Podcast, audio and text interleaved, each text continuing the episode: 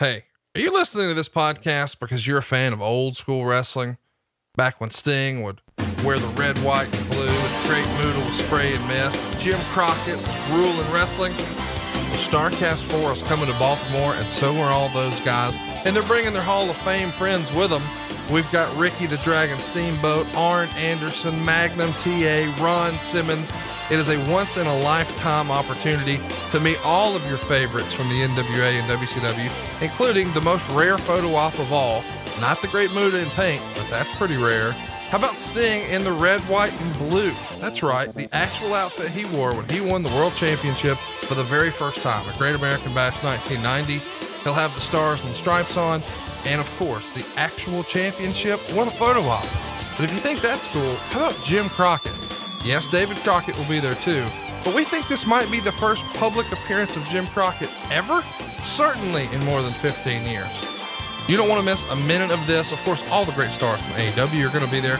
Our own JR is going to sit down with Jon Moxley, and you don't want to miss that. Moxley's probably got a lot on his mind. Cody Rhodes, the Young Bucks, Jurassic Express, our main man Taz. You got to see all the stars coming to Baltimore for Starrcast 4. Tickets are on sale now at starrcast.com. And don't forget, there's two R's in Starrcast, STARRCAST.com. So mark your calendars now, November 7th through the 10th, Baltimore, Maryland, starrcast.com.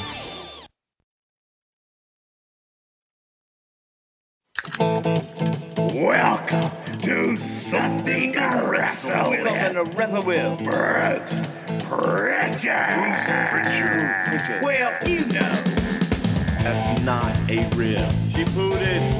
She pooted. Is that a rib? No, yeah, would be. There's no box of gimmicks. Rumor and innuendo. I don't deal in rumor and innuendo. And was he there? I was there. Say something about. I don't give a shit. I ain't scared of shit. I ain't scared of shit. Fuck him. Fuck you, Bruce. I love you. Take the cheese.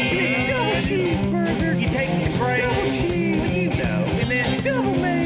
You know, it's called chicken salad. Double onion, mother. Oh, you're nothing but an egg-sucking dog. They're on your Google machine. God damn, kid. God damn it. What the hell show you got there? I need more. Ooh, yeah. What say you? Pronouns, pal. And now, something to wrestle with. Con Bruce Pritchard. Eek. The second most recognizable athlete in the entire world today. Conrad Thompson. What happened when? Huh? What would Vince say about that? Well, hey Vince, tell me, my shorts look good tonight. Yeah. They're so big. Yeah. That's cool. Bullshit. Welcome to WrestleMania. World title now. Welcome to Something to Wrestle With. Something to Wrestle With. Something to Wrestle With. Something to Wrestle With. Bruce Pritchard. Hey, it's Conrad Thompson, and you're listening to Something to Wrestle With, Bruce Pritchard. Bruce, what's going on, man? How are you? Oh, not much. Been kind of quiet week. I can't imagine. My teeth came out. They keep coming out, Conrad. I got temps in, and I sent you a picture. But I sent you a picture with just one of them gone, but the two front teeth keep popping out at the most inopportune of times, too. And all I got is little metal pegs that are up there, and it's pretty annoying. All I want for Christmas is my two front teeth. I ain't waiting for Christmas, dog. Hey, you know what's funny is you'd think after all that we've done together here on the show, you would know better than to go to Kane for your dental work. Well, you know, it was Dr. I Yankum DDS, and the price was right. You know what's funny is we are such assholes to each other in real life that when you send me this toothless selfie where you can tell you are not feeling good and hurting, but you're in a bathroom mirror, I replied with, what the fuck? And then the next text was, you got the all new iPhone 11 and didn't tell me? Just completely no sell the tooth at all. I mean, I guess what I really want to know now that we're actually on the phone together is, how you liking that new iPhone, buddy? You know, it's okay. It's good. I think you know what happened to me is I dropped it in Vegas talking to Senor Silva. Oh, God. So technically it's his fault. And since he now works for you, I say it's your fault. And it got progressively worse throughout the day. At first I had a green line on one side of the phone. Then from there it went to, I couldn't touch parts of the screen and it wouldn't work. And I had to go to Denver and spend 7 hours in a Denver mall at the Apple store. Not the best, time management, if you will. Well, you know, time management. I should tell everybody that we've got a, maybe my favorite format that we do here on the show. We're going to do Ask Bruce Anything today. There were more than 1,000. You already have. You asked me like 2 questions already. We're done. We're almost done. Next week, though, we're doing something totally different. We're going to watch Halloween Havoc from 1998. It's one of the worst pay-per-views of all time. It's a rematch with the Ultimate Warrior and Hulk Hogan. And we are basically going to be picking on WCW for 3 hours because this is the show where we've got Goldberg and DDP in the main event, and they would go off the air before the main event would finish airing. Just, man, if it could go wrong, it did. The following week, it'll be all about Fabulous Moolah, and then we'll do a watch along on November 8th. And this will be before Bruce was there. It's the Wrestling Classic from 1985. Get a little old school flavor going for us. And we'll round out the month of November with Survivor Series 99 on the 15th, Survivor Series 89 on the 22nd, and Survivor Series 94 on the 29th. So it'll be all about Survivor Series in November, but you know, we can't do a show today without addressing the elephant in the room. One of our pals did not survive in WWE. Mr. Eric Bischoff is out. You have replaced him as the SmackDown czar. And of course, our Twitters collectively blew up. Do you want to release some sort of statement or speak to our audience? Just let them know what's going on. I'll address it at the end of the show. Sounds great. Let's keep it moving. And let's go ahead and get to great friend of the show, Bad Money Slim, who writes in, give us a horrible sex, drugs, and rock and roll story you've never told on the air. And you can change the names or no names, in fact, to protect the innocent. Wow. Oh boy. I as far as funny goes, I one time or more than one time I had some friends that used to, smoke in the rooms, and there got to be a point, you know, where for the most part, all hotels became smoke-free zones. You couldn't smoke cigarettes. You couldn't, you know, no smoking at all in the hotel. So if you were going to imbibe in the ganja, then you had to get creative as to how you did it. And that was the wet towels. That was the shower going with a lot of steam, and you spray your cologne to mask the odor, open up windows, whatever. And there were these 2 guys that had done this, and they always got together and would imbibe. And one of them got into town before the other and couldn't wait. And they were smoking in their room, and the fire alarm went off, and the entire hotel was evacuated. Not just one. I mean, the entire hotel was evacuated. And finally, at the end, you know, he was sitting down in the lobby. Hang on, and they came up to him. What time of day? What's that? What time of day is this when this evacuation happens? About, I think, like 10:30, 11 o'clock at night. Okay. So some folks are asleep and they're out of bed now, uncomfortable and discombobulated, wondering what the hell's going on. In their jammies. Yes. And this one guy's sitting there, and they kind of noticed him, and they walked up and they said, excuse me, are you in room 724? And he says, I'm not sure what my room number is. What's your name? Told him his name. And they said, well, yeah, you're in 724. Look, you can't smoke in the rooms because the fire alarm is directly in correlation with the fire department. And if anything goes off, we have to evacuate. And this is what has happened. So the fire marshal or the fireman came over and talked to him and so on and so forth. So now his buddy gets in the next night. They go to the room. He says, let's meet in your room. And they go to their room. They fire it up. And next thing you know, the fire alarm's going off. And he's like, oh, fuck. I forgot to tell you. So last night, he tells them the whole story.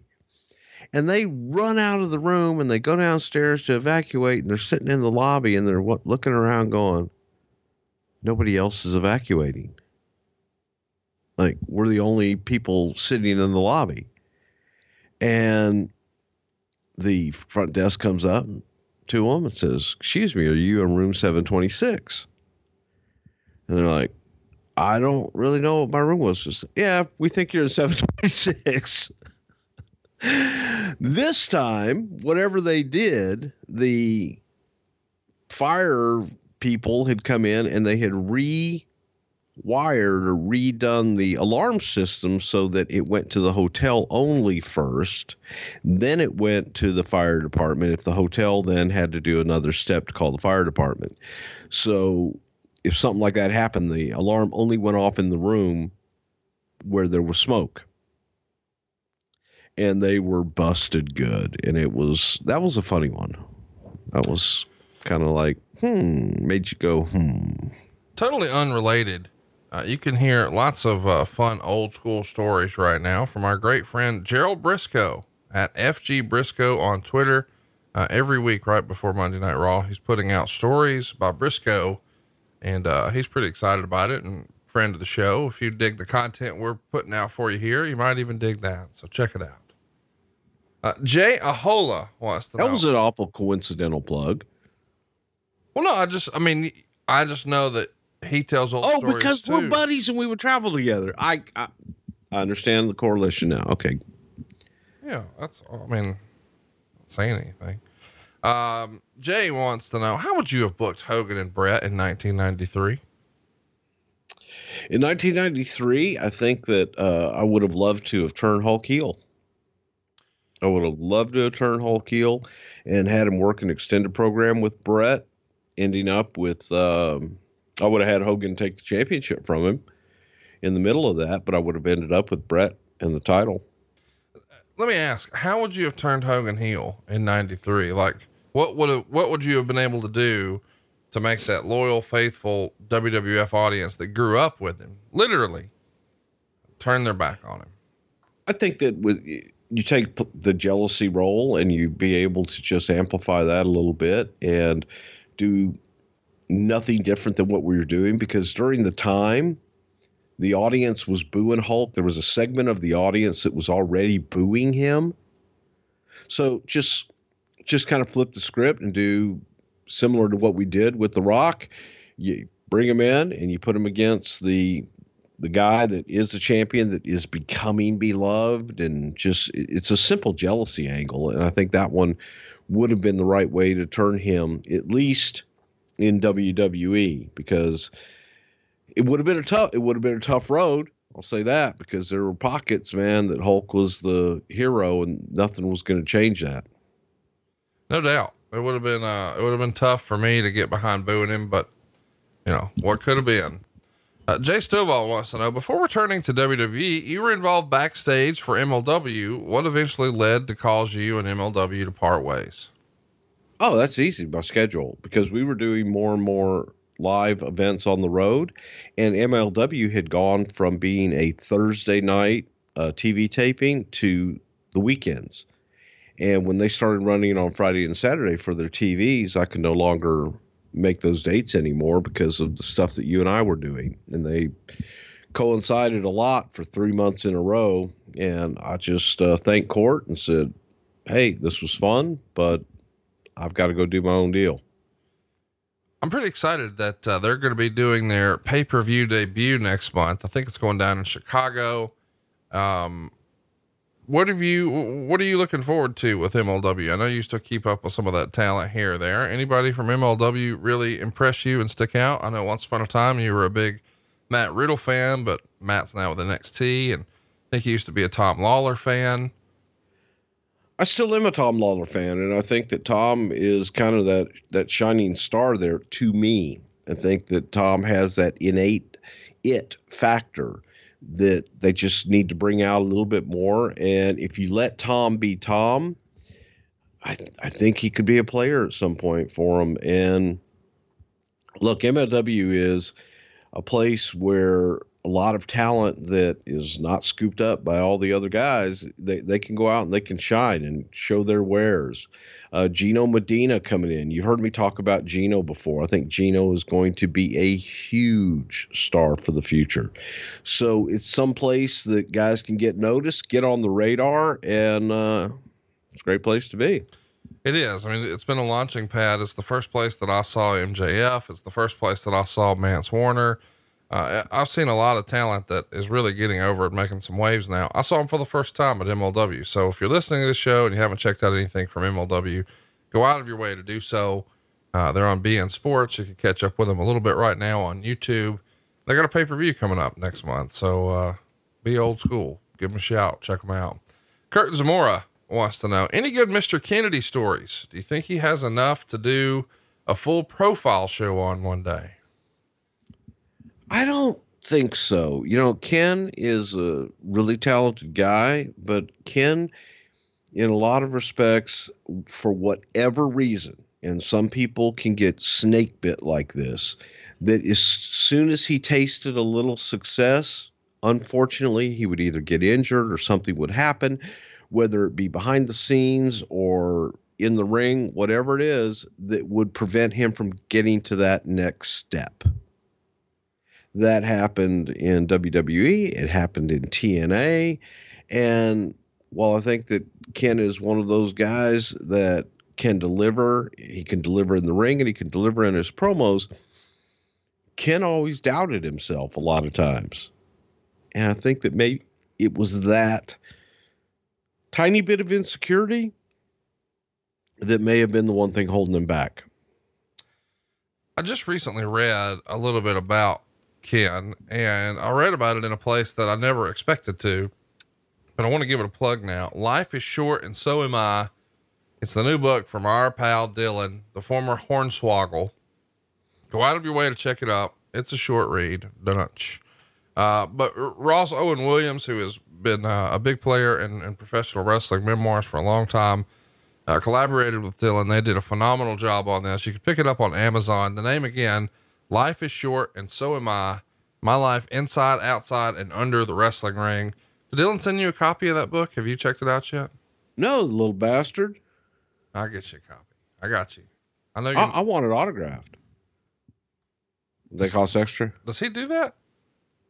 I didn't know if he just had like. They got those, you know, like the pencils you get at the for the Little People store. No, when you play mini golf. Oh. They have those. He can sign it. God damn. Boy, we should just roll credits. We're not beating that. Dave Buchanan wants to know, how do you think he wrote the book? Shorthand. Okay. Dave Buchanan wants to know, how come at SummerSlam 90, the tag team partner on the outside stood at the opposite ring post we're used to seeing? And he included a picture here that I know you're not looking at, but it is interesting because usually we would have, you know, one team bottom right and the other team top left. For whatever reason here, we've got a team top left or bottom left and top right. So it's the exact opposite of what you would normally see. So it does feel like a production note, like, God damn, we've got to switch it up. Try something new. I have no fucking idea. I know, but if I don't ask you those questions, then people think that you were avoiding them. Mayhem wants to know, can you talk about Jim Johnston, how WWE met him? Did he have any other outside roles beyond music? What was your favorite theme he's done? Is he low key one of the most important guys in the history of WWE? And most importantly, who has been his replacement? Well, Jim, extremely talented guy. When I first met Jim, he had been with the company for a while and his studio was in the basement of a church in Greenwich, Connecticut. Jim did all the music for WWE, whether it be the opens or the talent theme music, what have you. But Jim was an unsung hero that, see what I did there, unsung, because he did music, he did sing. As far as creating the soundtrack for so much of what we did. And Jim eventually moved from the basement of the church into the new studio and had a big, beautiful music studio there.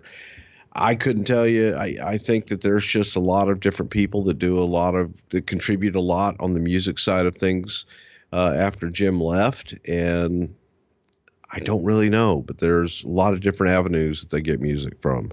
It's amazing to me that this was, you know, he was such a big part of the company for so long, and now he's out there. I mean, I think it was announced not too terribly long ago that he's doing theme music, or he did some song for Impact, I think. And I don't know, just caught me off guard. You just assume that Jim Johnston is a lifer. Mike wants to know, on the In Your House Grand Zero, easy for me to say, on the In Your House Ground Zero episode, Bruce Pritchard references Jerry Jarrett smoking weed with Al Gore. Is this a true story? And whether true or not, what would that have sounded like? No, I don't know. I know that Al Gore and the Jarretts were acquaintances, but no, I didn't say they smoked dope. And if I did, I was kidding. Calm down. God, Barbara damn. Bush, dope. He said marijuana. He didn't say heroin. Josh. Well, I know, but I don't think I said that. I may have just jokingly said that. Well, you know. You know, huh? Ow. Pass the reefer over here, huh? Well,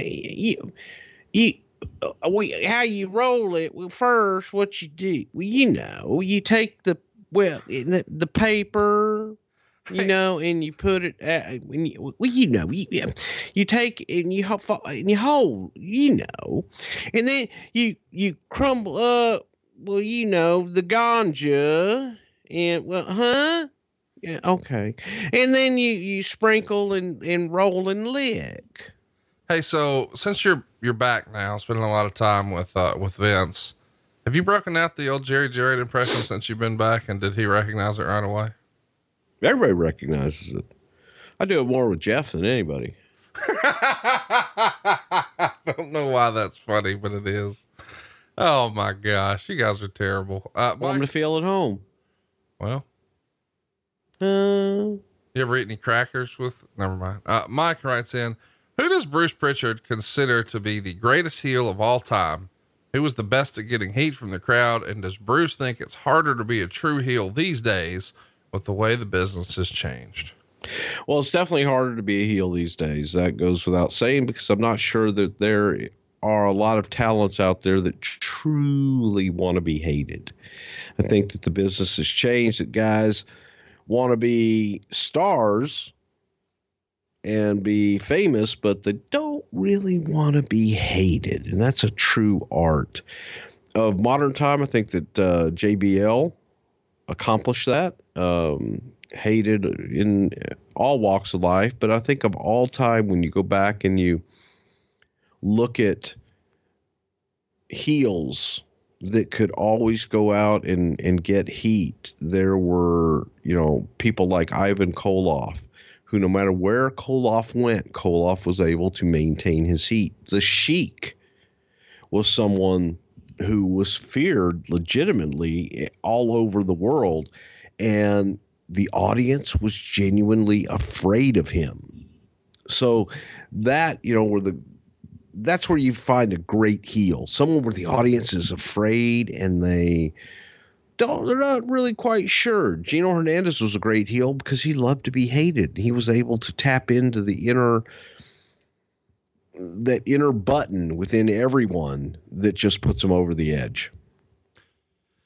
You know, I know that you, probably haven't seen much of his recent stuff, but you worked with MJF. Gino's? No. Oh, he worked with MJF at MLW. I get the impression that either he wants to be a real heel or he's just a real asshole in real life. Well, I hope he wants to be a real heel. I don't really know, but it's the difference between being one and playing the part. Josh Kuhn writes in, now that Bruce is back. He's not related to that other Kuhn, is he? No, this is with a C, not a K. Oh, thank God. Now that he's back, is Pritchard pushing for Virgil to be inducted into the WWE Hall of Fame this year? Virgil was already inducted. Not Dusty. Oh, hang on, baby. I thought you was talking about Virgil. Oh, you're talking about Virgil. I'm talking about fuck money. I'm talking about meat sauce. I'm talking about Olive Garden's finest. Mike Jones. Who? The fuck does that mean? I said Mike Jones. And then I said the word who. Shit.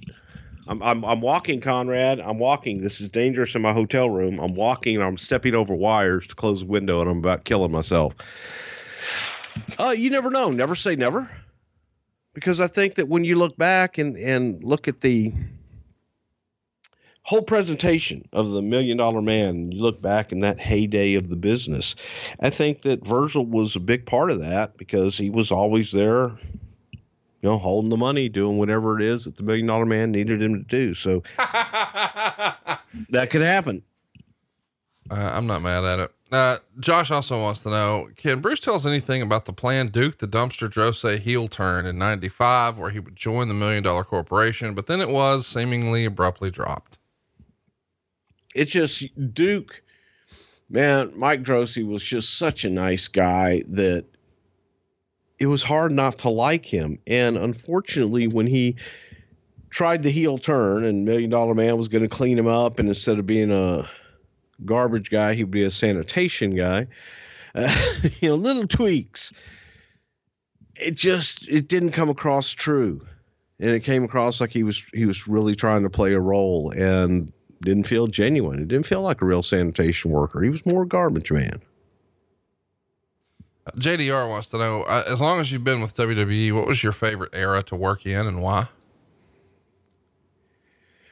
I would have to say, I loved the late '80s,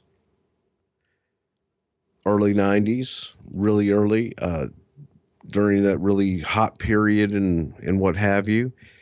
Then, from there, I think that, you know, Attitude Era for the money, that was great. But as far as being left with a clean slate and having a lot of your top guys leave, the early 2000s. You know, from 2000 till about 2006 those were some fun years because you were building new talent, creating new stars. Brother Jack writes in, we've all heard how painful it could be to work with Shawn Michaels backstage and how no one liked the Ultimate Warrior. Who was the easiest person to work with? Ted DiBiase was super easy. Teddy was great because Ted was such a pro and he could get anybody and everybody over. So, Tito Santana was a joy to work with. People like that, you know, Wahoo McDaniel was pretty easy to work with, tough, but he was easy to work with if you were very clear with him and knew what the hell you wanted, man. But, those guys kind of sit at the top of the list for me. Undertaker. But the easygoing guys in real life are usually the easiest ones to work with. Mike Whitaker wants to know, do you think we could ever see Lex Luger in the Hall of Fame? Yes. I think Lex Luger will be in the Hall of Fame. I agree. We got lots of questions like this. I guess we should just, attack it now. I don't know why everyone asks this no matter what happens, but Mark Buffalo wants to know, Bruce, is this your last podcast? Today? Yeah. Why? Well, because anytime you get a promotion, the answer's no. I know. Goddamn, I know. No. It's just you're on the network? Well, the show's over. Oh, you're with MLW? The show's over. Oh my God, he's with Impact? The show's over. Oh, he's back with WWE? The show's over. Oh, we got a promotion? The show's over. The show's not over, guys. Noon Fridays. Come on. Chris Herman wants to know, who was involved in bringing Vicky Guerrero to TV and appearing as a character? Did she approach WWE or did WWE approach her? Vicky and I sat in Phoenix, Arizona in what was known as the TV office room. And we were talking. This was the first TV we were in Phoenix after Eddie's passing, and it had been a while. Vicky came down to say hello and just be around the business. And we started joking about what if, you know, oh my God, could you see Vicky coming back? And could you see her managing Ray only to turn on him? And just this whole crazy things you would never do. And as we're talking, I said, Mish question, would you actually do that? I mean, we're laughing about it, but it sounds really good. Would you actually do that? She says, hell yeah.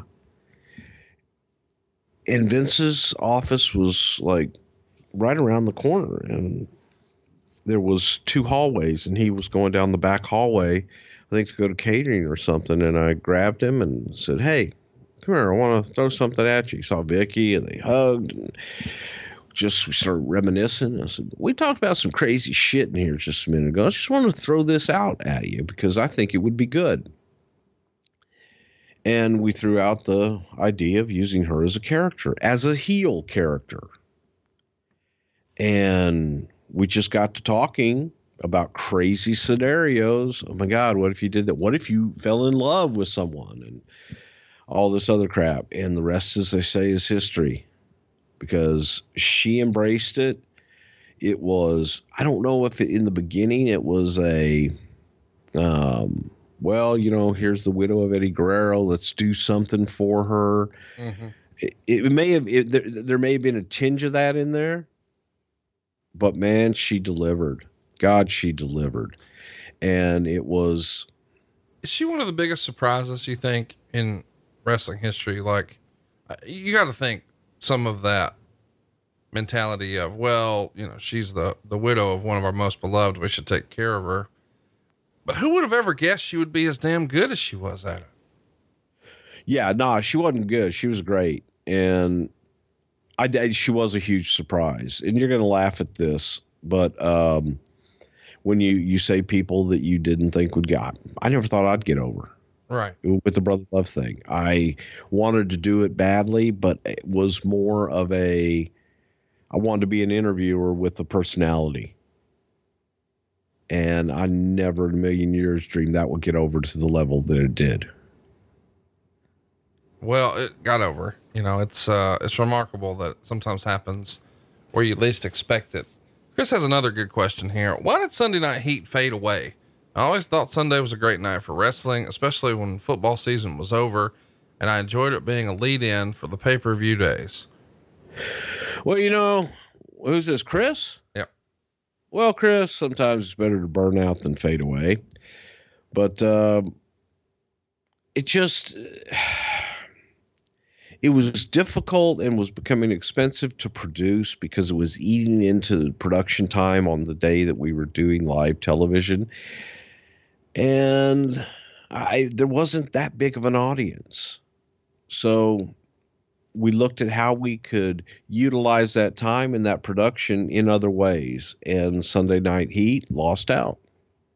But I see what you're saying. It was a great lead-in because people could go and get into the habit every Sunday of watching Sunday Night Heat, forget about the pay-per-view, but then we can remind them the very last, you know, the last few hours before we go into the pay-per-view. So it was a good vehicle, but it just kind of lost its place in the rotation.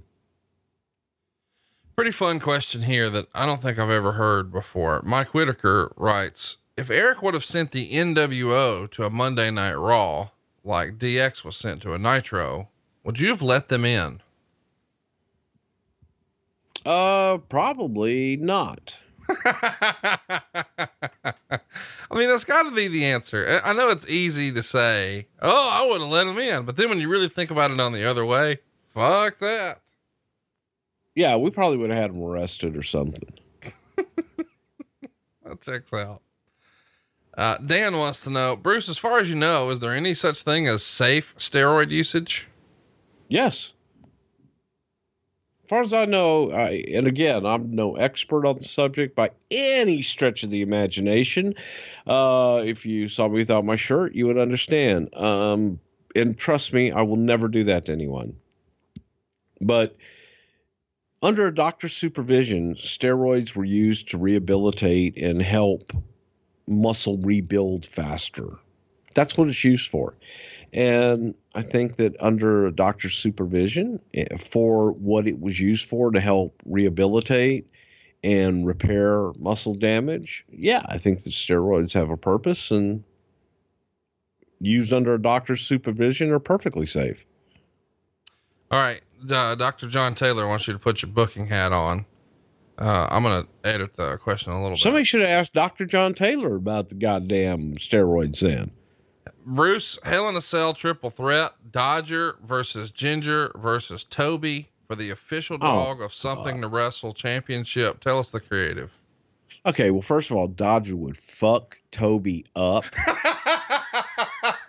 All right. Toby, by the way, is Dave Silva's dog. For those of you who don't know, he posts about his mangy, stupid dog that pissed and shit all over my house for 3 days. I mean, I need a Sarah McLachlan song for that dog stat. Yeah. Yeah. Toby's a little asshole. Yeah. But Dodger would fuck him up. Dodger would fuck him up and he'd be out in the first 30 seconds. And then Dodger would have his way with Ginger, and she would proclaim Dodger the champion and the official Something to Wrestle With Bruce Pritchard dog of the world. And the rest is history, but he'd have his way with Ginger. I don't like what you're saying there. I'm just saying she would fall in love with Dodge. Is there a character or gimmick match that you created that never made it to TV that you wish did? Well, I didn't create it, but I tell you one that I wish would make WW TV is the 2-ring battle royal. Not only just the 2-ring battle royal, the way that we used to do it in Houston, but the 2-ring 6-man tag team match, which is always a favorite of mine. You have 2 teams of 3. And you have a match going on in each ring, and the third man is in between the rings and can tag into either ring and participate in either match. So I just always loved the 2-ring gimmick, and it's difficult in today's era because it's, oh God, it takes up so much floor space and you lose good seating, and then you got to shoot a second ring all night, and it's distracting, what have you. But I think it's distracting in a good way. It's distracting in a talking point way that you can talk about all night long and sell the idea of 2 rings. The other thing about it is that the rest of the matches, they can't use both rings. They can't go back and forth because that kills the matches that do use both rings. I got you. So that's one that I wish could make its way. Never was a big fan of things on a pole, but, growing up in Texas, you always had the Texas death matches and Russian chain matches and Indian strap match. Everything had to have an ethnicity apparently attached to it. Russian chain match, Indian strap match, Texas death match. Well, that's an area, but What about, you said you weren't a fan of things on a pole, but I mean, heartbreakers. Good point. Mike wants to know, when you finally get inducted into the Hall of Fame, who would you like to introduce you? That will never happen, but, I'd love for my brother to either induct me or, Jerry Briscoe. There you go. Jordan Eubanks wants to know, how in the world did Kevin Federline get involved with John Cena? Kevin Federline, man, some of you don't know, Kevin Federline was once upon a time married to one of the biggest stars in the world at the time, Britney Spears. And he became, a bit of a cult figure in the tabloid TMZ.com era. And then magically one day he finds his way on TV wrestling on Raw.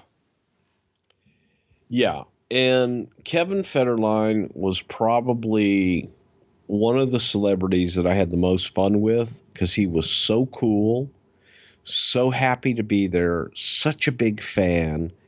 And there was a little, not a little bit, there was probably a lot of fear in him because he knew he was out of his league and out of his element, but he was such a big fan. He was so happy to be there. And I walked into dealing with Kevin ready to hate him because he came across like a real arrogant dick, the way that he was portrayed in the media. All the stories about him and Brittany. And when he first came with us, he was still married to Brittany. And then midway through, I think they got divorced and what have you. But I found Kevin, man, he was on time. He did everything he was asked to do. And you said, Kevin, I need you to be here at such and such a time and do this. Yes, sir. And he did it. He nailed it. So contrary probably to popular belief, he was really a super, super fucking guy to work with. BC, NDC, Intercontinental Tag Titles. What was the plan? I don't know. Well, I don't even know what the fuck you're talking about. Once upon a time, there was a rumor that you guys were considering Intercontinental Tag Champions, sort of like the NWA had a World Tag Champ and then a US Tag Champ. Well, it may have just been a rumor that never made it to anybody seriously. Here's something you'll have fun with. Has Bruce listened to any of Conrad's other podcasts? And if so, could he rank them in order from best to worst? This gives you a chance to shit on all of our mutual friends. Okay, well, let's rank them first. There's Something to Wrestle With, Bruce Pritchard, that I find highly entertaining and very good. And it's number one. Sure. Everybody knows that. And then what else do you do? Oh, God. I do Grill and JR. Yeah, that's how I rate them. Okay. You like Eric Bischoff's podcast, 83 Weeks. 83 Weeks, Eric Bischoff. That's about it. Not a big. You want the honest answer? You've never listened to any of them. Yeah. Yeah. I knew that. Conrad, I'm a little busy sometimes. I'm not upset, dude. You have 1.5 hours free per week and you block that off for Something to Wrestle. So, and I get to talk to you for that 1.5 hours. Yeah. So why would we be spending our time together listening to my other shows? Yeah. That's the way everyone feels. Jason wants to know, and I know you don't like to talk about current stuff, but this is a good question. I think you'll have fun with. What is something that you weren't expecting, good or bad, since you've been back to WWE? The Sonic ice maker in the little coffee area. Do you have Sonic?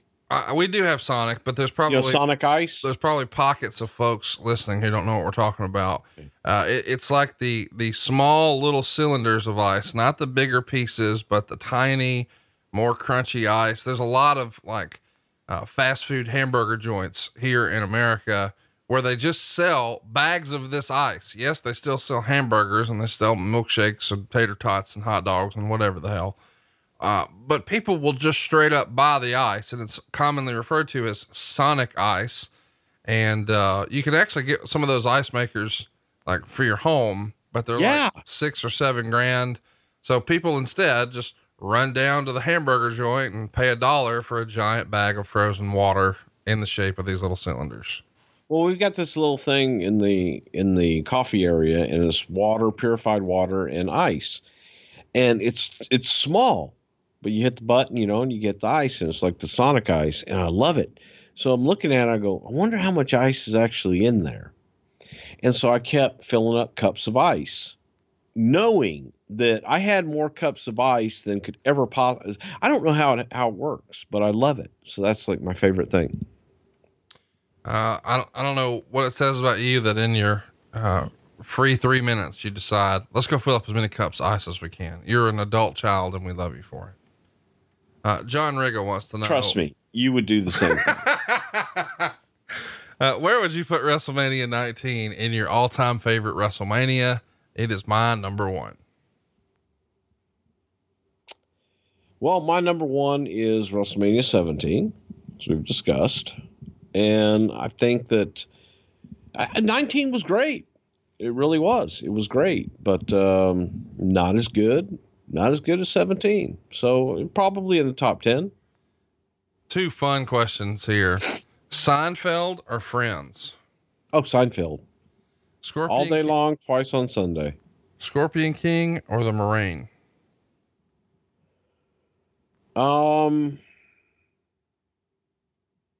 Scorpion King.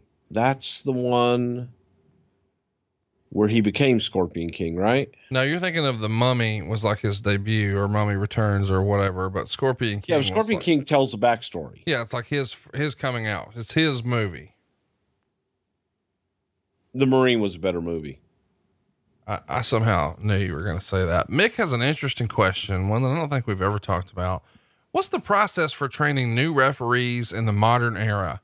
Are they trained in house, or does WWE usually go for readily experienced ones? No, they're all trained. They're all trained, go through the PC and get trained. It's good if you've already refereed before though. Oh yeah, for sure. Do you know if there's somebody, we hear William Regal scouting this guy or that guy or whatever. I mean, are they also looking for referees, or is that a different skill set? Well, I'll tell you, I mean, as far as I'm concerned, whenever I watch a show, I look at everybody and I'm always looking for whether it's a ring announcer or a referee or just somebody hustling backstage to make things happen. Talent is talent. So there's a female referee that works down at Booker's, and she so badly wants to be a wrestler, but I think that she is a great referee, and I'd like to see her try to continue doing just that because she's really good at her job. So everywhere you go, yeah, I think you're looking at everybody involved as talent and trying to find the best talent to come in and work. Friend of the show, Mance Warner, wants to know, why did Power and Glory's push stop out of the blue, and were they ever in consideration for the tag titles?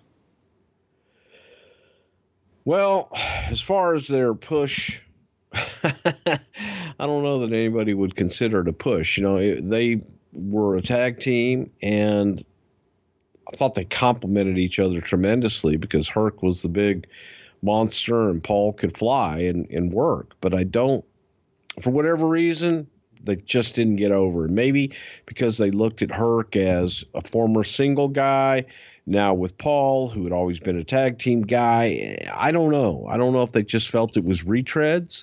But when you go back and you watch some of their stuff, they complemented each other well, which to me makes a great tag team. But they didn't really click with the audience is about the only thing I can think of.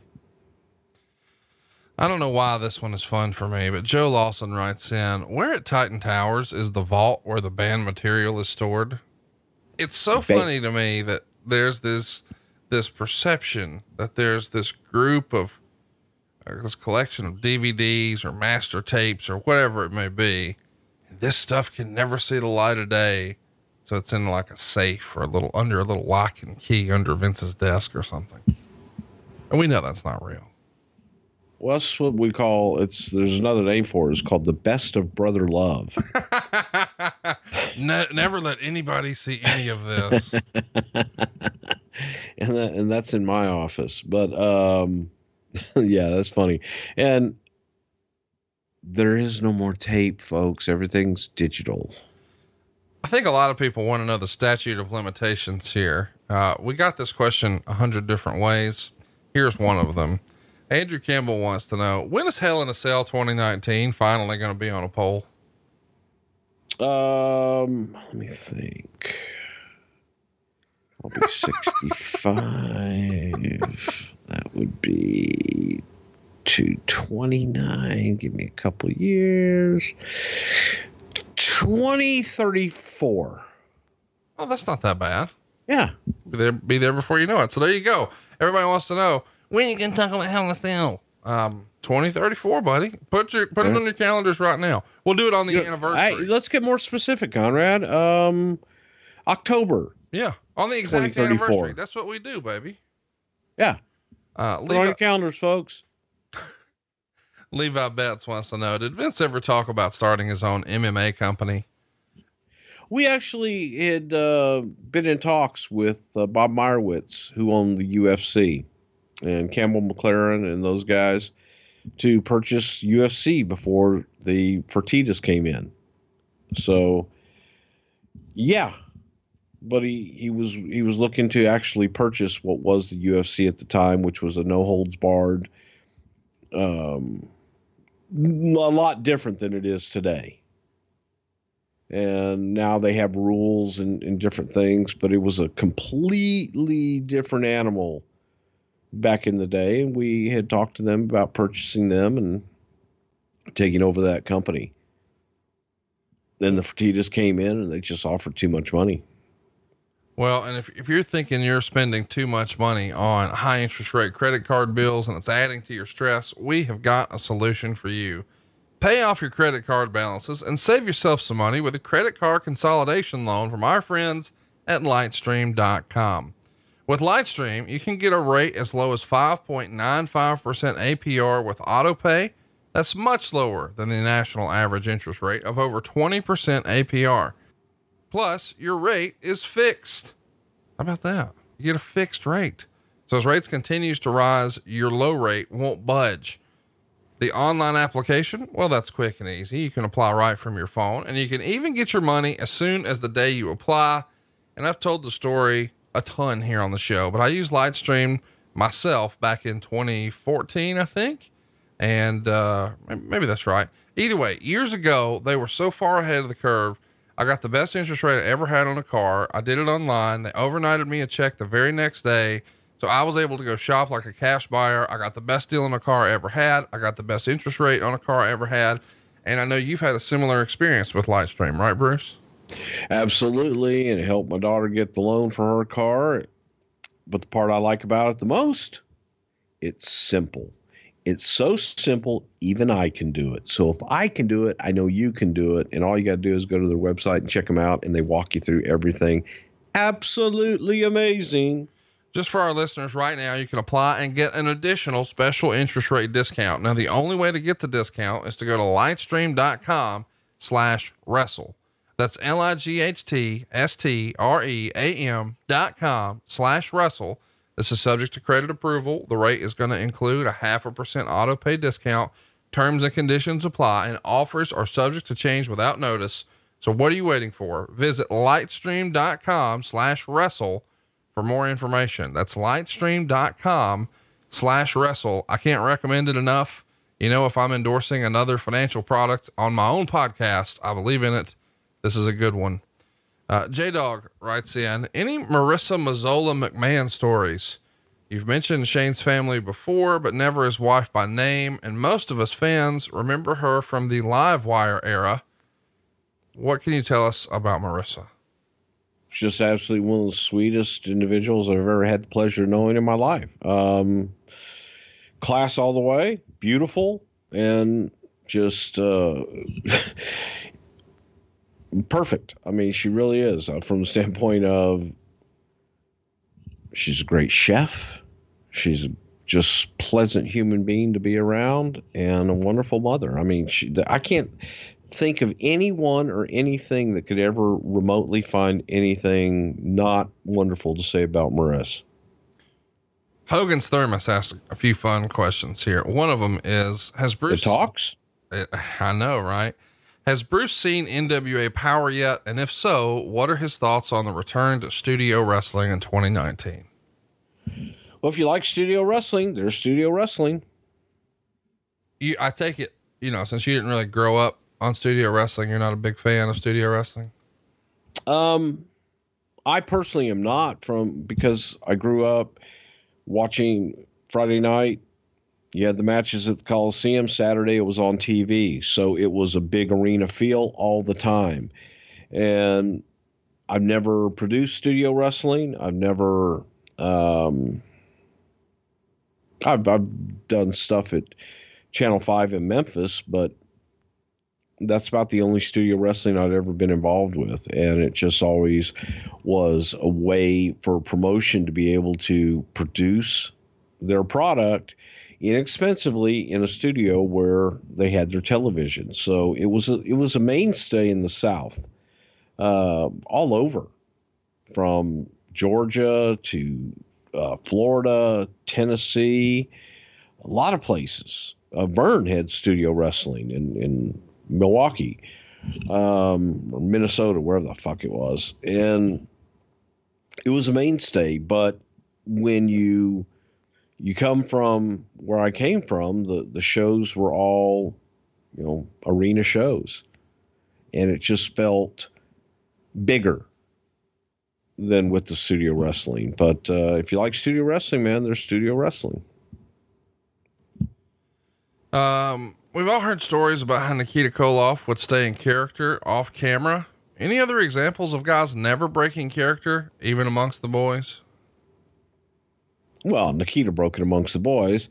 Boogeyman pretty much stays in character. Back in the day, Moskris never took his mask off.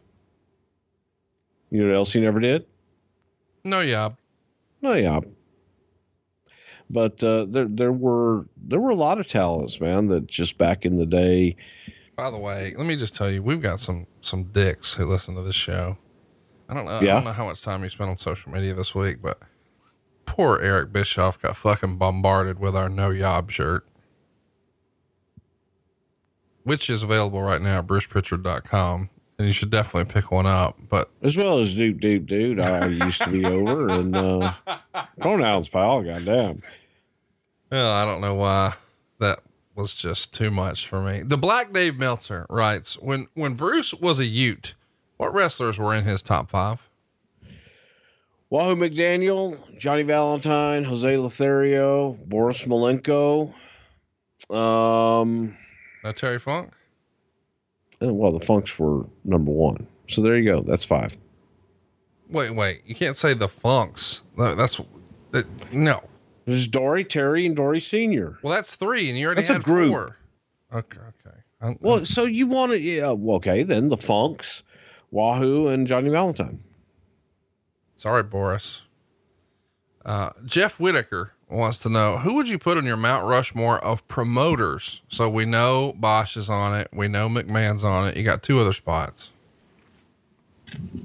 Promoters. Dixie? No. Dixie wasn't a promoter. Oh, sorry. By any stretch of the imagination. Jerry Jarrett? Nope.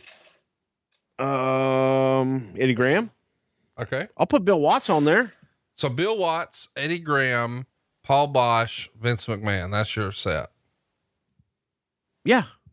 Where's Jim Crockett fall? I don't think Jim was a promoter either.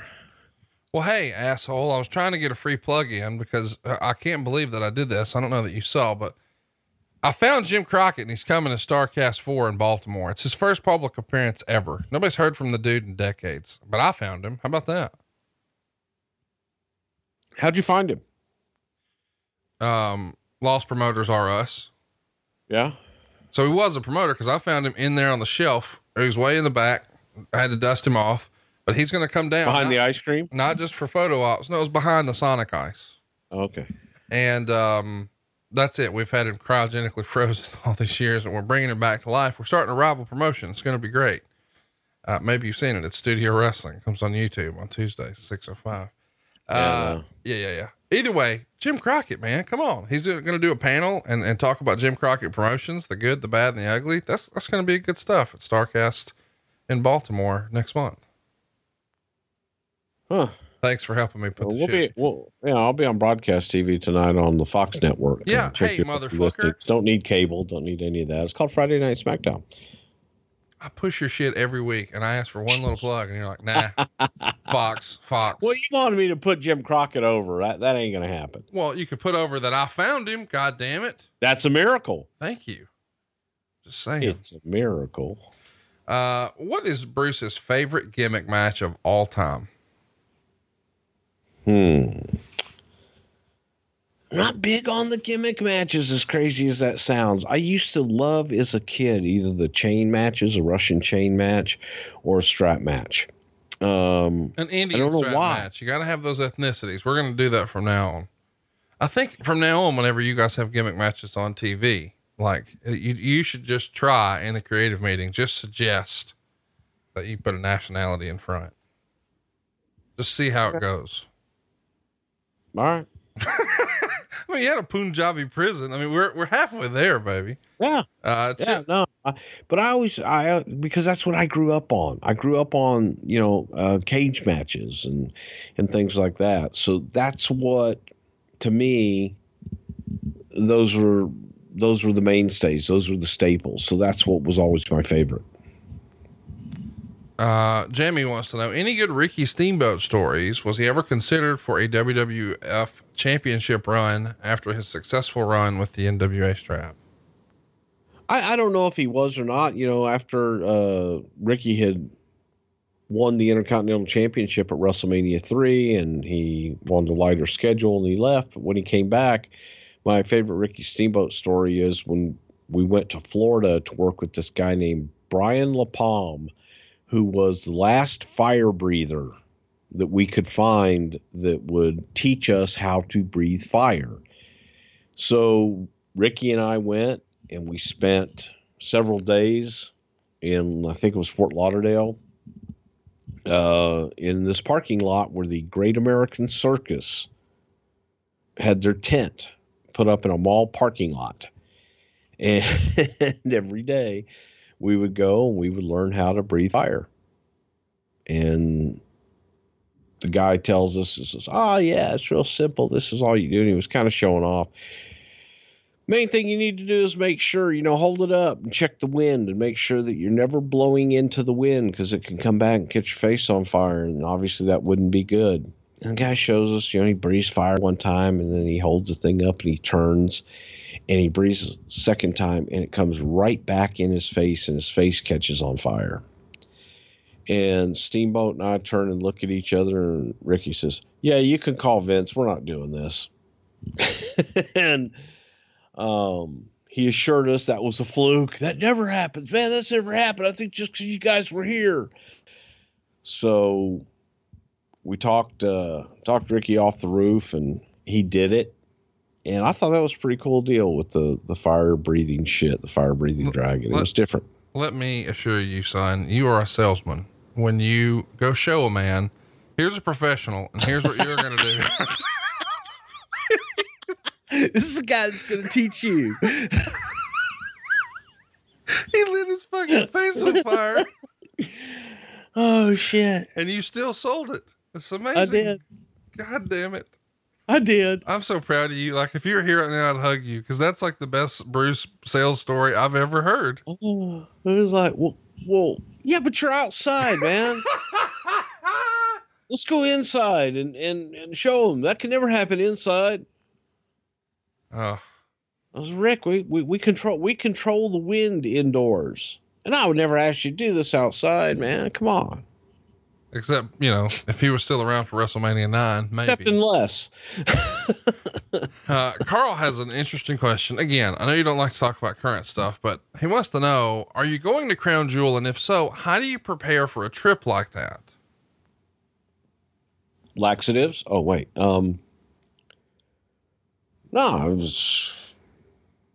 It's a brutal flight. You pack a bag and you go. I think what he's talking about is it's a brutal flight. A lot of people who listen to the show obviously have never been to that area of the world and can't imagine, what the process is like once you land to getting to the building and all of that stuff. The first time you did it, cause I know you've done it once before now, super stressful, better than you expected. What can you tell us? Unfortunately, in my age these days, it's all the same. So we had a big charter flight and you get on, you go to sleep, you wake up, you get off the plane, you go through customs. And since it is a charter flight, we're not flying in with everybody else and go through a private part of the airport to go through your customs and immigration. Get on a bus, go to the hotel, get on a bus, go to the building, do the show and turn around and come home. It's just another stop on the tour. It unfortunately, it's not that, it's no big deal. It's just another day on the tour. Jeff writes in, without question, my favorite bit in the history of the show is Bruce doing the cornet voice and then cutting Conrad off yelling motherfucker. I laugh every time. Do you guys have a favorite running bit on the show? What are you talking about, motherfucker? You mean you've never really talked about you.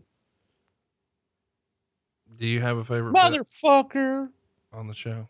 Dumbass. What? Do you have a favorite bit? I'm going to tell you. I know. I really hope they're not listening right now, but I don't think you and I have laughed so goddamn hard as when we were doing those train commercials earlier this year. Oh God. I was trying to do a straight read and I couldn't keep it together. And we both laughed so hard that you peed a little. And then it was just, we had to take a bathroom break right in the middle of the show. And then I tried to, as soon as I got it together, put it back together to say, oh, and Ron Simmons was jumping off the train here, and we just lost it all over again. But I left that part in, and dude, I know it's a serious matter. And if anyone has lost a loved one to a train, we're not making fun of that. But the way I was trying to read the copy, it just tickled Bruce and I in a way where I don't think I've laughed that hard, maybe ever in my life. Yeah. That was that Sonny Pooted. And there's been a few times we just get tickled, and folks, sometimes we do these very late at night. Early morning. Yeah, this is early morning today, but once upon a time in the last month or so, we did it at like 1 a.m. So it's been some interesting recording times when we get a little punchy. So sometimes we get a little punchy.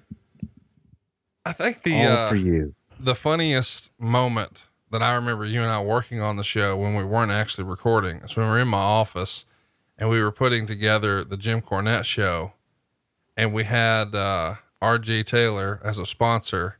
So we had to figure out where we were going to put the mesothelioma spot in. And I said, when you're telling me about the George the Rat story, I said, what if we say that the rat died from, and you finished it, mesothelioma, and then just fell into the floor laughing and couldn't breathe? It's tremendous. Poor George. George the Rat needs to go into the Hall of Fame. I hope that happens. He'll go into something in the wrestling with Hall of Fame. Absolutely. 100%. Let's keep it moving here. Mr. Perfect Fan Canadia says, back in the day, how aware were you of enhancement talent who will go on to become famous? For example, Jack Foley worked a match underneath against Hercules in 86 and several matches in 87. Were there times when you met someone and had to be reminded, hey, we've met before? All the time. Yeah, all the time, because a lot of times it goes so fast and you don't realize, you meet so many people and everything moves so damn fast. You have no idea who the hell you're meeting. We went through something the other day, my wife and I, and there were all these people that we were meeting when we were closed on the house. And there's this one, there's that one, there's this person. And we sit down and I go, okay, can we just sign the papers? Because I don't remember one of y'all's names and I don't really care. So let's just go. It's the nature of the beast. And so many guys, you go back to Shawn Michaels when he first broke in, this kid that could, the Hardys on down the line, Mick Foley, they've all been there. They've all done it. Had to start somewhere. So, as far as looking at guys and seeing when they work, hey, that guy's going to be a star. If they're at that level, you think, okay, one day, very rarely are you going to get someone who is this extraordinary talent to be an enhancement talent. They will turn into it. Definitely. But they got to start somewhere. So yeah, it's a lot of times guys come up. Yeah. I worked with so-and-so. You were a gorilla. Okay, cool. Let's keep it moving here. Interesting question here. Can't wait to get your take. Chris Cawley writes in, do you think WWE at this point has to be considered too big to fail? No one's too big to fail. And I think that, the company is, Jesus Christ, it's a monster and it's a huge machine that needs to be fed. And as long as it's fed, it will survive and thrive. to explain that, back in the, American economic crisis of 2008, a lot of the big banks were considered, quote, too big to fail. And of course that resulted in a big bailout, and there was lots of controversy as a result. I know some of our European listeners may not be familiar with the phrase. Earl writes in, this is maybe the question of the show. What happened to Mark Henry and Mae Young's hand baby? Let me try it again. What happened to Mark Henry and Mae Young's hand baby? Did it grow up to be the hamburger helper or Arby's mascot asking for a friend? Well, he came to one of the Raw reunion shows as a teenager. And well, he's grown into quite the hand. He's a hell of a hand. He is a hell of a hand. That was my next goddamn line. So, but you know, he's been stereotyped in that world and everything. And the hamburger helper guy, I mean, that hand, he's just an asshole. I've heard that. Yeah. So he wanted to do, they wanted to do like a cheesy hamburger helper, and he applied for that. And the hamburger helper guy just said, man, put a yellow glove on me. Fuck that guy. So it's a tough business, the hand business. Earl, you're the man. I just sent you a message on Twitter to DM me. We have got to get you a shirt, my friend, 'cause I'm stealing your hand, baby shit. Thank you. All right, guys, we got to run a timeout right now to tell you how to save some money. What are you waiting for? Go to savewithconrad.com. I'm talking to you. If you're a homeowner and you're in a 30-year loan, dude, it's not a matter of if I can save you money. It's a matter of how much. And right now is the best time ever to go ahead and do this. There's a lot of things going your way right now. All of a sudden, real estate is worth more than ever. Your house is worth more than what you bought it for. Secondly, interest rates are cheaper than when you bought your house. Interest rates on credit cards in America are hovering around 19%. What are you waiting for? Let's consolidate what little bit of credit card debt you've got. Let's put it into a new monthly payment where you get the benefit of the tax deduction, because the interest you pay on your house, you can write off. The interest you pay on your credit card, you cannot. Let's also get the best rate possible, way better than what you have right now. And oh yeah, how's this for starters? No house payments for 2 months. You won't make your November or your December payment. You're done until next year. And come next year, you're going to have a better mortgage. Most importantly, you're going to get out of debt faster.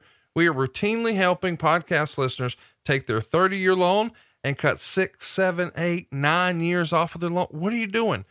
Find out how much money you can save right now for free. You don't need perfect credit. You don't need money out of your pocket. And if we can't save you money, we won't waste your time. Check it out right now. SaveWithConrad.com. We're licensed in over 40 states. Check it out. SaveWithConrad.com. NMLS number 65084, equal housing lender. Ben Putman writes in, we've heard about certain wrestlers like Big Van Vader, Stan Hansen, Rob Van Dam being sloppy and dangerous in the ring. And that means all of us fans are dying to know, how big was Batista's dick?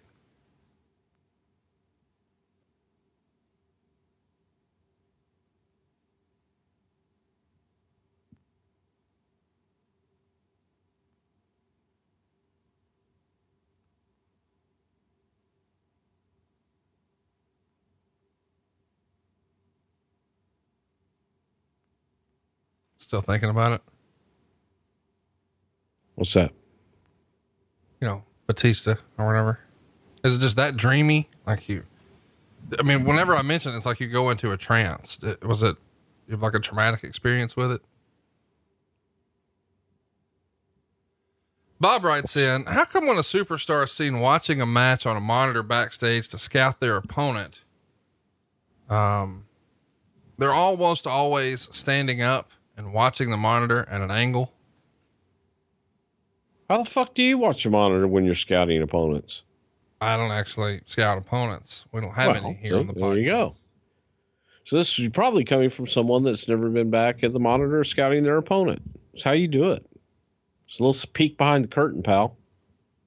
We get lots of questions about this. Let's just answer it here. J-Dog wants to know, are there any plans for something else to wrestle coming back to the WWE network? Never say never. any Jess McMahon stories that Vince has told you about? No, you know, other than Jess being the pioneer in the boxing world, Jess McMahon, who was Vince McMahon's grandfather, was one of the first promoters in Madison Square Garden to promote boxing and later on wrestling. But I don't know that Vince was ever around him. I have no idea, but, no, there's not. Just you go back and look at the history. I tell you, you know, Madison Square Garden looks at Jess McMahon very fondly because of all the things that he did while promoting there. So it's one of those names in the boxing world that is definitely revered. Hey, let's talk about this is a fun question we've never touched on before, as far as I know. Craig Olney writes in, did WWF ever try to get the Four Horsemen in the WWF? Now, the reason this is fascinating to me is because you've told the story that SummerSlam 88, you thought you had Ric Flair as the guest on the Brother Love show. By SummerSlam 90 or 89, you've got Arn Anderson and Tully Blanchard. Soon thereafter, Barry Windham would be there, and JJ Dillon would eventually follow suit as well. So you're going to have the manager, the leader, the tag champs, the US champ. You could have had the entire collection there had the Flair thing happened. Do you think if all of them would have been there, Vince would have put them together and called them the Horsemen, or would he have not done that because it was done somewhere else and he couldn't own it? I don't know, because I think if he had brought everyone over at the same time and done everything, he might have done the Four Horsemen. I don't know if the NWA or whoever it was at the time owned the Four Horsemen trademark, but I wouldn't have surprised me for him to do that. No. Drew Landry writes in, it seems like Bret Hart had several great WWF matches. Do you have a favorite? Bret Hart? Yeah. God, the one you hate, WrestleMania 12, is one of my all time favorites, but, I don't hate God, it. It's Bret just overrated. 13 with Austin is incredible. 13 with Austin's incredible too. But you know, you look at so many where Bret would tell these great stories throughout the matches. It was, God, there's tons of them. Yes. But 13 with Austin, 12 with Shawn are the two that stick out. And the other one, the Survivor Series with Diesel, the one where he won with a small package. That's where they went through a table, right? Yeah. Yeah. To me, that was just absolutely phenomenal.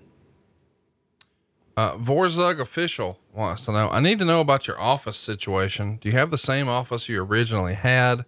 If not, who has that one now? Do you ever pull them aside and reminisce about the good old days in that old office? God, there's so many people, and I had so many offices in that office.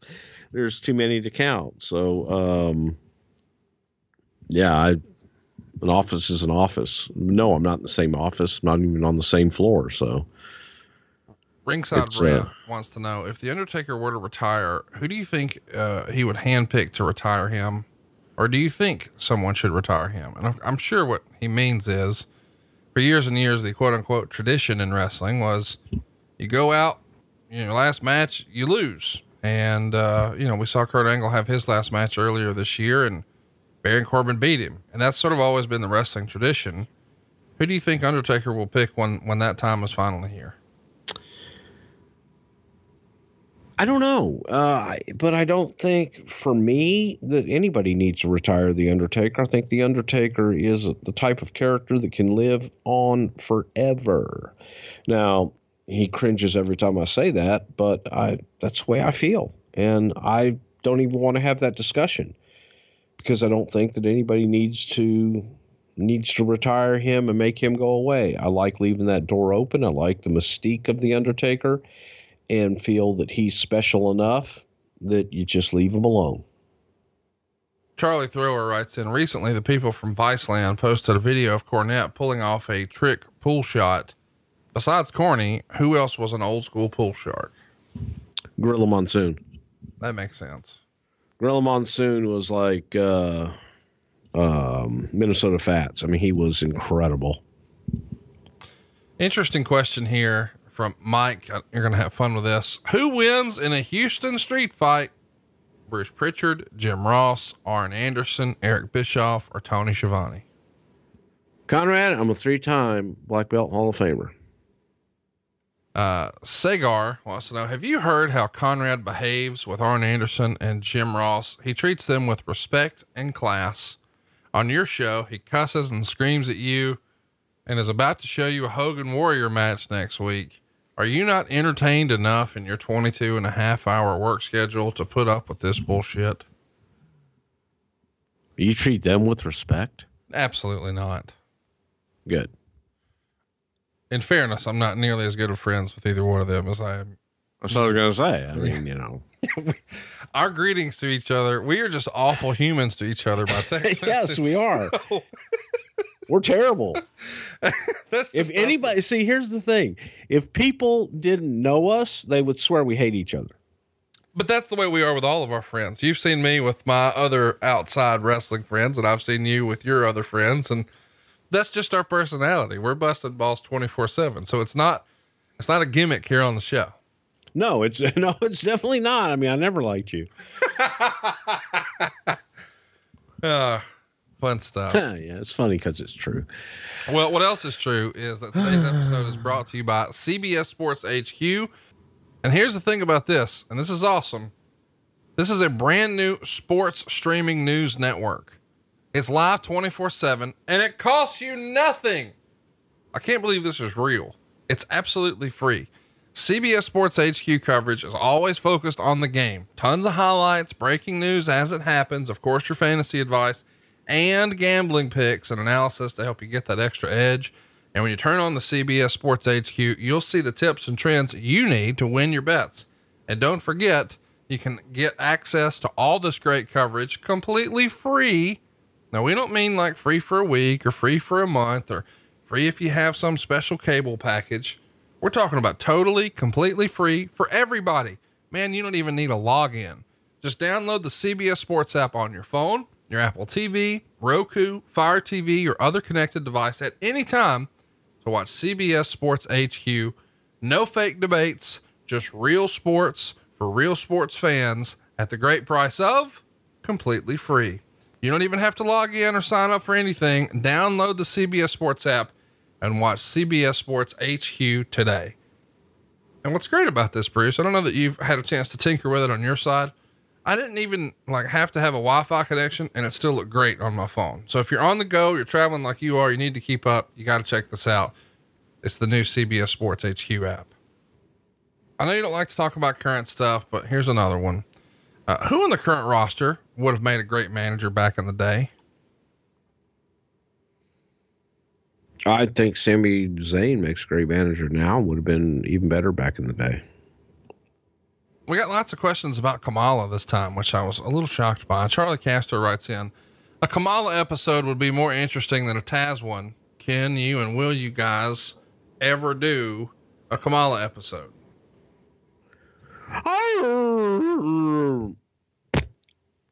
We did get a little bit of, I don't even know how much of this we want to talk about, but Vince Russo took great issue with our Taz episode last week, because I guess in the show, and I did go back and listen to it. You said that, Vince Russo was in contact with Taz and they were sort of going around Jim Ross. And I don't know if Russo took issue with that, but that is definitely the version that you said and that Taz said. So that checks out. But I think you said something like JR was offended because it felt like Vince was sort of making side deals. And whenever those contract terms would come up, Russo would sort of throw the, oh yeah. And then they had to sort of back end and figure out what are we going to do? And I think Taz would say he actually had the contract negotiation discussion face to face with Vince McMahon, not Vince Russo.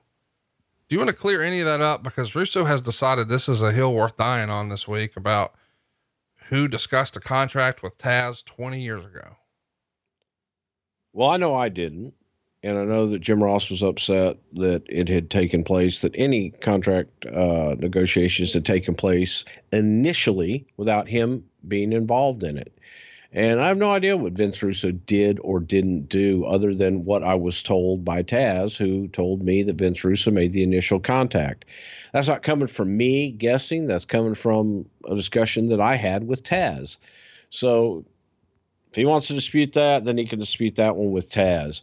As far as Vince Russo negotiating contracts, no, Vince Russo never negotiated contracts. Did Vince Russo reach out to talent ahead of JR and ahead of us? Yeah, I believe he did. But that particular quote is from Taz. Well, the thing about the contract that I think Russo sort of stuck on is, and I heard the clip again this morning before we recorded, but you said whenever contract terms would be discussed with Russo on the talent side, I'm sure the talent through the course of this conversation, and I'm freestyling, I wasn't there, but I would imagine Russo, being a creative type, was like, bro, I've got great ideas. You can do this, you can do that, blah, blah, blah. And of course the talent, that's important, cash and creative, but they also probably want to talk about cash. So if it comes up, hey, do you think I could look at an X number a year deal for about this? I felt like, based on the clip I heard from our show last week, because I even had to re-listen to it to see what all the hoopla was about, you sort of said Russo would go, yeah, yeah, yeah. And my understanding of that is he was not in a position. He would avoid the question, and right, there was nothing he could say. So, but to your point, in the clip last week, you said, and then with talent hears that, they think it's a done deal, but they don't realize that's not the guy you talk to about that. You talk to him about creative stuff, but he's not your contract guy. True. He's not. Never was. Well, I think Russo wants an apology because it was inferred that you said he negotiated Taz's contract and he didn't. Well, if I inferred that he negotiated Taz's contract, that would be incorrect. I won't apologize for anything I said. And as far as how all of that was handled, was not initially done through talent relations. And that did upset JR at the time. JR eventually did end up doing that contract with Taz. And as far as someone being upset about it, sorry, you're upset. Bummer. But that's the way I remember it. That's how I remember it going down. Did he negotiate contracts? Nope. But I do know, from a standpoint of, if guys are talking about that, you're wanting to get out of it, and it's going to be, yeah, we can do all that, but that's not my place. Go talk to whoever. Talent only hears what they want to hear a lot of times. And to that end, they hear what they want to hear. Why do you think Russo's so upset right now? I beg your pardon? Why do you think Vince Russo is so upset with you right now? I have zero idea. Look, I don't read his stuff. I don't listen to his stuff. So I have no idea. Well, it's unfortunate. I wish he would. Yeah, here's the other thing that is unfortunate, is that sometimes people will take a clip, a bite out of context, not listen to the entire thing, and or not report and or deliver the entire sentiment of things that are said and done on this show a lot of times. And people will take, oh, he said that? Oh my God. And they'll take one little piece and get bent out of shape. Not many years ago, whenever it was, we had done a show on him, and I asked him the question. I said, when he got upset about it, I said, did you listen to the show? No, but I was told. I said, okay, great. I was told you said a lot of untrue things about me, but you know what? I didn't comment on it because I didn't listen to you. I didn't listen to it. I don't care. So I'm not going to make a comment on it. It's unfair of you to make a comment when you didn't listen to the entire thing. So I basically don't care. Well, he was such a big part of wrestling for so long, and he's 2 years. Well, whatever. He's very upset now, and I wish he wasn't angry about anything and everything. I mean, so do I. I mean, wanting you to get fired, and you're a snake, and he's drawing awful paintings and selling them on eBay of you. And it's just, it's very weird that this is somebody that you and I just, what, a year and a half ago were in semi-regular communication with, and now just he's decided to see the worst in everything. I don't know. Like, I didn't take what you were saying last week to mean that I've never even heard that Vince Russo negotiated a contract ever. Like, it was so far out of left field. I understood, because I speak Bruce, that you were saying that anytime it was brought up, he would just, sort of being dismissive. And then somebody else had to put the pieces together because that wasn't in his wheelhouse. His lane was to. Correct. And I'm not saying he would offer terms. I'm saying if it came up on the other side, he would dismiss it. I don't know. It's one of those deals where it's. Well, that's what I meant. And yeah, you speak Bruce, and sometimes not everyone speaks Bruce. Yeah. Well, listen, I hate that he's upset, and maybe he's just pulling a gimmick for downloads on his show. And if so, good for him. But it's like, you could email us or text us or call us or DM us, or you could draw paintings and sell them on eBay and tell everybody that they're liars and snakes, but, oh, click this link and go buy here. So whatever. Jeffrey Rose wants to know, why did Vince choose you to come to New York with him? He brought lots of territories over the days, and there were tons of employees for those. So why did he choose you? Well, Eddie Gilbert had gone up and met with him in 1986. Yeah, had to be 86. And Eddie had asked if I was interested in going to New York. He gave my name to Vince, told Vince about me, and called, and we talked. And I mean, that's it. I don't know that there were that many people that wanted to go to New York that were qualified or capable, what have you. I actively sought the job out, and I actively wanted to go to New York and do whatever it took to succeed. So maybe that's why I interviewed, you know, I talked to the guy, I told him I wanted to go to work, and I wanted to be there and do what I had to do. Let's talk about, Scott Steiner. This is a fascinating question we've never touched on, from Broncello. Bruce, you told us the story once of wanting Scott Steiner to win the 1993 Royal Rumble. Had that actually happened, would there have been considerations for making him the guy to slam Yokozuna on the Intrepid? By that time, no, you know, Scotty, they were already with the company at that point, right? Yeah. Yeah. They came. Yeah. I guess the idea is, had you went with Steiner, could you have slid Luger out and slid Steiner in? Well, had we gone with Steiner, Steiner would have been the guy, just period. So, but again, Vince wasn't up for that and felt that we needed to build Scott, and Rick and Scott were not looking to be split up at the time. They didn't want to do singles, so we didn't do it. It wasn't something that really could even be discussed. All right. One last question before we wrap things up here. Francis wants to know, what's the one thing you think people don't know that they should know about Vince McMahon? That he's human. And, well, goddamn, let me think about that. Maybe he isn't.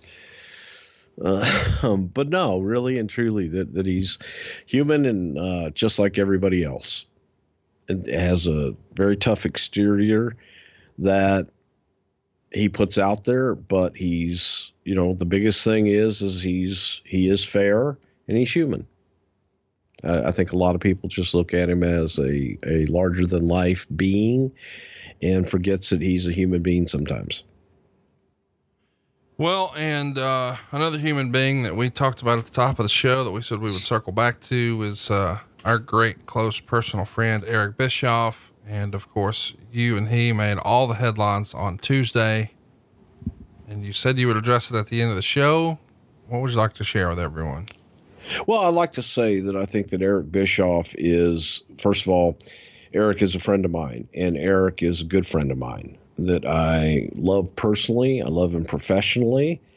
And I was sad for the news that came out this past week, on a professional level and a personal level. So, you know, I want to wish Eric the absolute best. Eric and I aren't, you know, oh my God, Eric's gone, I can never talk to him again. Absolutely not. And, you know, sometimes in business things happen for whatever reasons. Sometimes you don't know the reasons and you have to move on.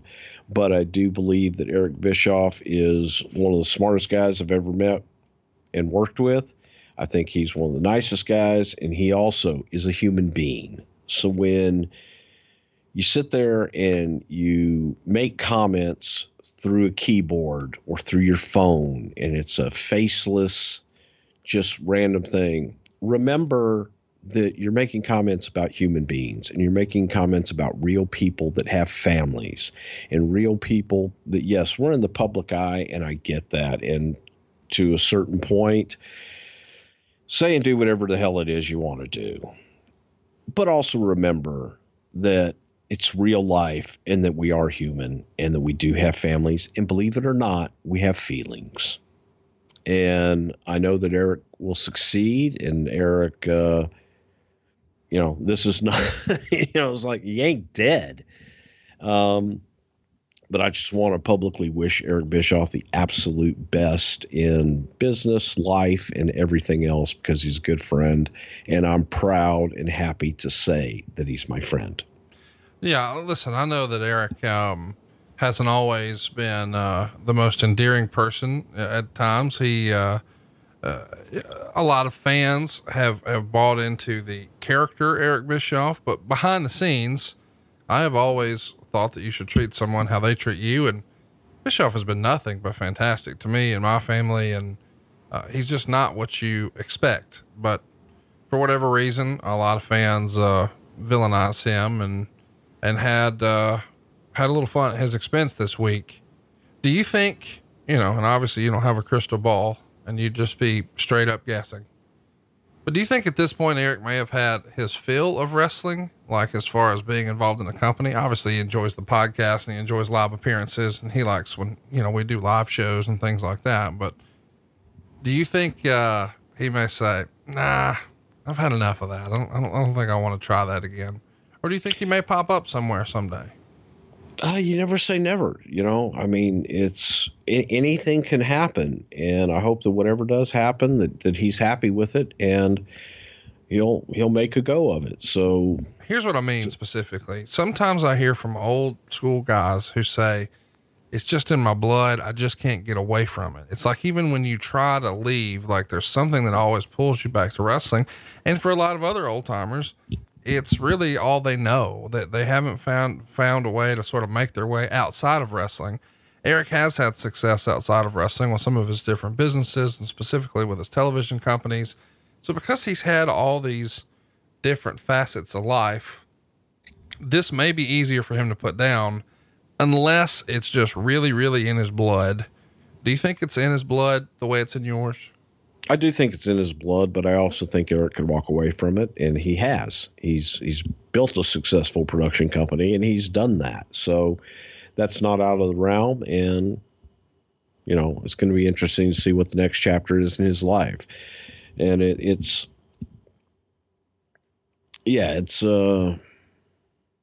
I was sad, and again, we're still friends, and he's a great guy. And that's the real part. That's not, you know, somebody trying to be a dick, or I don't know. It amazes me sometimes what people will say and do from a distance. Well, we hope that you guys are enjoying the show here. We hope you'll listen to Eric's show this coming week. If you want to hear from Eric, he is probably going to make some sort of statement this coming Monday when we cover Scott Hall and WCW. Check out 83 Weeks anywhere you enjoy your podcasts. And of course, tell your friends about Something to Wrestle, because we're doing something insane next week. I'm making Bruce watch Ultimate Warrior Hulk Hogan from Halloween Havoc 1998. Are you going to have a few cocktails before we do that? I mean, this feels like Chinese water torture or something like that. Maybe, because I'll be in the new house and I'll be in the new studio, and yeah, I might just kick back and have a little fun. Well, stay tuned next Friday and every Friday, because the show's not going away, right here on Something to Wrestle with Bruce Pritchard.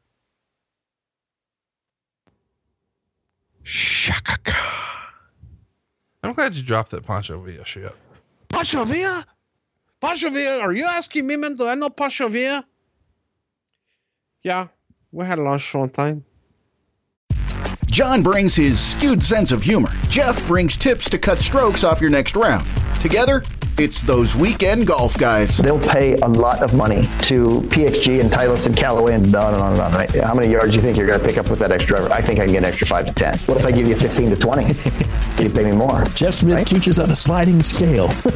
Those Weekend Golf Guys, the podcast, part of the Believe Network. Just search BLEAV on YouTube or wherever you listen.